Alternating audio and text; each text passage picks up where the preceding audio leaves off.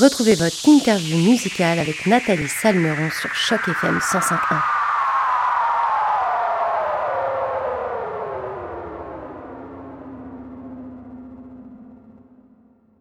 Bonjour à toutes, bonjour à tous et bonjour à toi Chloé Doyon. Et tout d'abord, merci d'avoir accepté notre invitation pour cette interview sur les ondes de Choc F M cent cinq point un. Comment ça va Chloé aujourd'hui ? Allô, ça va super bien, merci. Et toi ? Bah moi, ça va très très bien. Je suis super contente de t'avoir avec nous. On va pouvoir parler de ton parcours et surtout de cet album intitulé onze heures onze. Alors, depuis quelques temps, tu as dévoilé petit à petit des, des singles. On a d'abord découvert Quiero ton corps. Puis il y a eu M'en aller, mmh. et puis plus dernièrement, on a Dans le ciel de tes yeux, chanson qui, je le rappelle, pour les auditeurs de Choc F M cent cinq point un est actuellement dans notre palmarès. Alors Chloé, est-ce que tu peux nous dire ce qui t'a inspiré pour écrire ces trois singles ?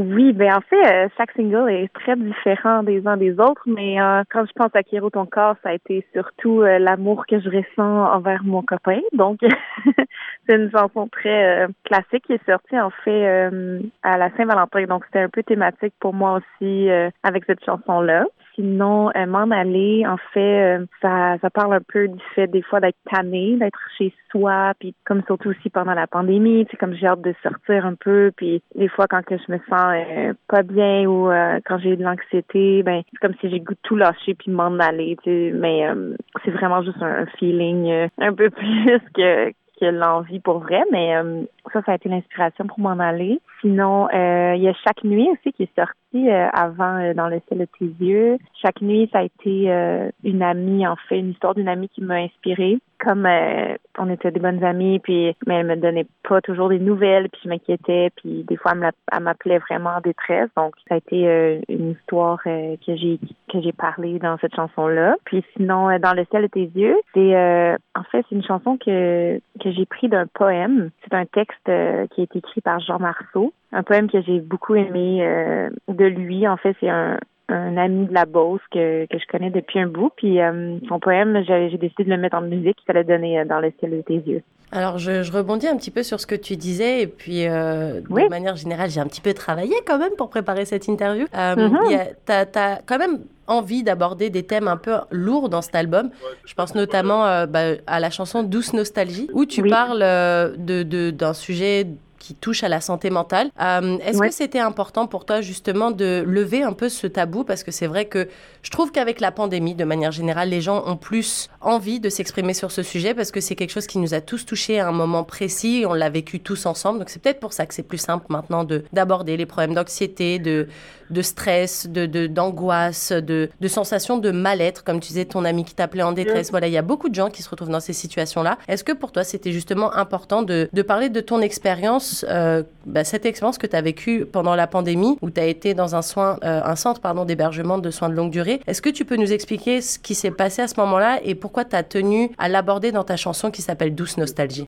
Oui, ben, en fait, moi, j'ai vraiment vécu avec eux la réalité euh, que, ben, qu'ils vivent en C H S L D. Puis je me suis rendu compte à quel point euh, c'était triste de les voir comme ça. Tu sais, c'est... J'essayais à chaque jour quand je travaillais ben, de, de comme leur donner un peu d'amour, puis un peu de, d'écoute à leur histoire, à leur comment ils se sentaient. Puis ben, c'est comme ça que que j'ai décidé de leur rendre hommage un peu avec cette chanson-là, parce que je, je me suis attachée quand même à, à ces gens-là. Puis tu sais, en C H S L D, ben il y a comme aussi plusieurs personnes qui sont atteintes de maladies mentales comme l'Alzheimer, la démence, tout ça. Fait que eux sont comme pas trop conscients de où est-ce qu'ils sont, de d'où est-ce qu'ils vivent. Puis tu les vois des fois vraiment en détresse aussi. Puis eux, je dirais que je sais pas comment, on sait pas trop comment ils se sentent par rapport à, à ça, mais ceux qui ont toute leur tête, comme on dit, mais que des fois c'est juste un handicap physique, puis sont dans un C H S L D, ben c'est c'est un peu plus eux qui vivent dans le sens tout cette euh, cet environnement-là un peu euh, comme pas le fun ou triste. Donc pour moi c'était comme c'était important d'en parler dans une chanson parce que j'ai vécu avec eux une partie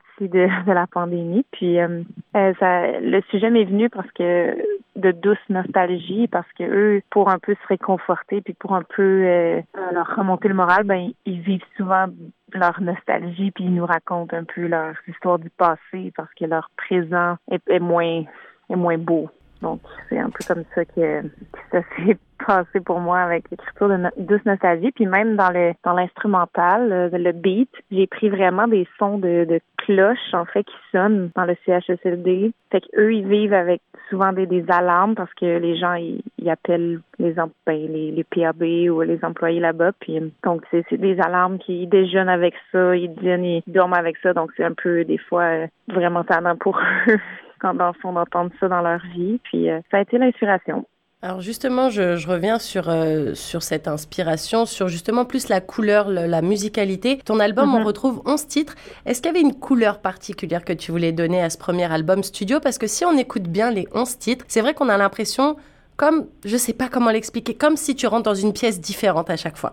Il y a pas, mm-hmm. il y a un, il y a un truc qui fait que chaque morceau, tu pourrais presque l'écouter et te dire « Ah, c'est, de, c'est du même album ! Ah, c'est incroyable !» Parce que tout, même s'il y a un lien et il y a un fil conducteur, je dis pas que rien n'a à voir les uns avec les autres, c'est pas ça, c'est justement, c'est, cet album, il est riche de ça, je trouve. Il est riche de... Euh, chaque musique apporte un ton et un, limite un décor complètement différent. Et du coup, je me demandais si tu avais justement choisi euh, cette couleur particulière euh, bah, de façon euh, tu sais, à, à te dire « Ok, chaque chanson sera quand même un peu différente avec un univers un peu différent et une couleur différente. » Oui, ben c'est arrivé quand même naturellement parce que j'ai toujours aimé les albums pop, euh, que chaque chanson justement était un peu différente. Puis j'ai comme vu ça un peu comme on entre dans une galerie d'art, puis il y a comme onze tableaux différents à apprécier, à, à voir de, de sa façon. Puis ça s'est comme passé naturellement parce que à chaque beat qu'on commençait, j'étais là, oh, on peut essayer un peu plus, euh, ok, euh, influence hip-hop, influence euh, R and B,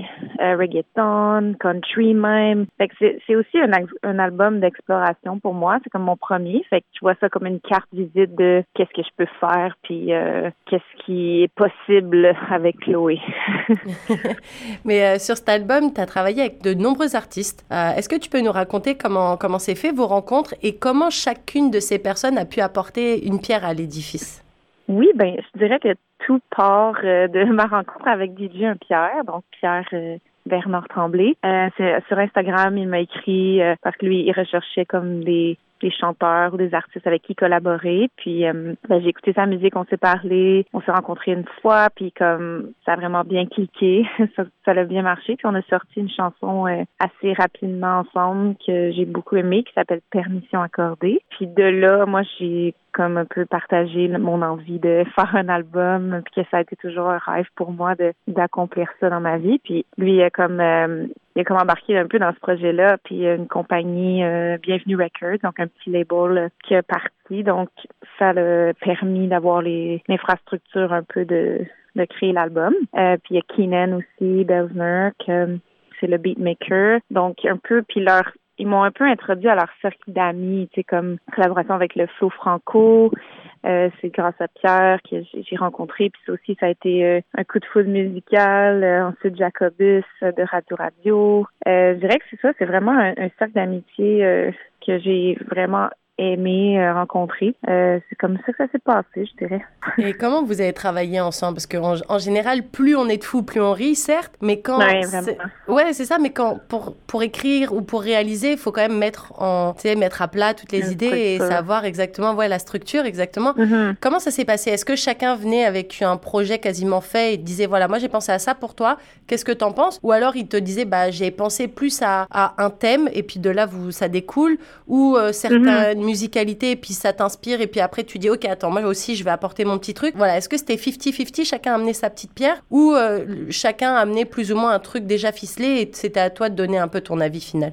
Mm-hmm, bonne question. Euh, ben c'est sûr que chaque chanson est un peu différemment faite, mais je dirais qu'en général, comment qu'on fonctionne, comment qu'on fonctionne, c'est on, on crée les, les beats, donc les instrumentaux en premier, puis ça, ça va inspirer après un, un thème, puis des fois même des mélodies. Ben en fait, souvent des mélodies, puis je vais écrire euh, les, les top lines qu'on appelle, donc la mélodie un peu vocale, puis ensuite je vais comme écrire un texte avec ça. Puis quand il y a des collaborateurs, euh, ça dépend soit qu'on est ensemble vraiment en live euh, dans la session, puis on écrit ensemble, puis on trouve des idées sur un sujet que j'ai comme commencé parce que pour moi c'est important de parler de qu'est-ce que je vis, tu sais, puis que ça ça me ressemble aussi, même si j'ai des collaborateurs. Mais euh, mais il y a des fois que c'est arrivé que comme le flow franco, comme le flow, il est arrivé avec une chanson, euh, vraiment une idée un peu plus euh, fait, mais tu sais, il a composé euh, vraiment en se mettant dans ma peau, donc euh, ça a vraiment donné quelque chose que j'ai tout de suite aimé, puis que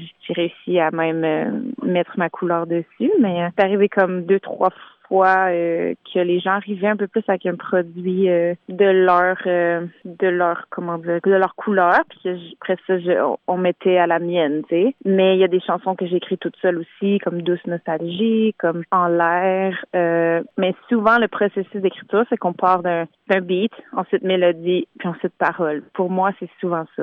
Sinon, il y avait aussi la chanson que j'ai partie d'un poème, donc j'avais le texte, puis après ça, j'ai composé la mélodie, puis euh, on a bâti autour de ça. Donc, c'est quand même différent à chaque chanson, mais ça se ressemble aussi, puis euh, il y a toujours quand même ma couleur euh, dans toutes les chansons. Alors, tu sais, sur Choc F M cent cinq point un, nous, on est des petits curieux, puis on aime bien connaître toutes les petites histoires qui se cachent derrière les projets. Euh, mm-hmm. Est-ce que, Chloé, tu peux nous expliquer pourquoi ton album s'appelle onze heures onze? Est-ce que tu serais pas un petit peu superstitieuse pour ce premier album?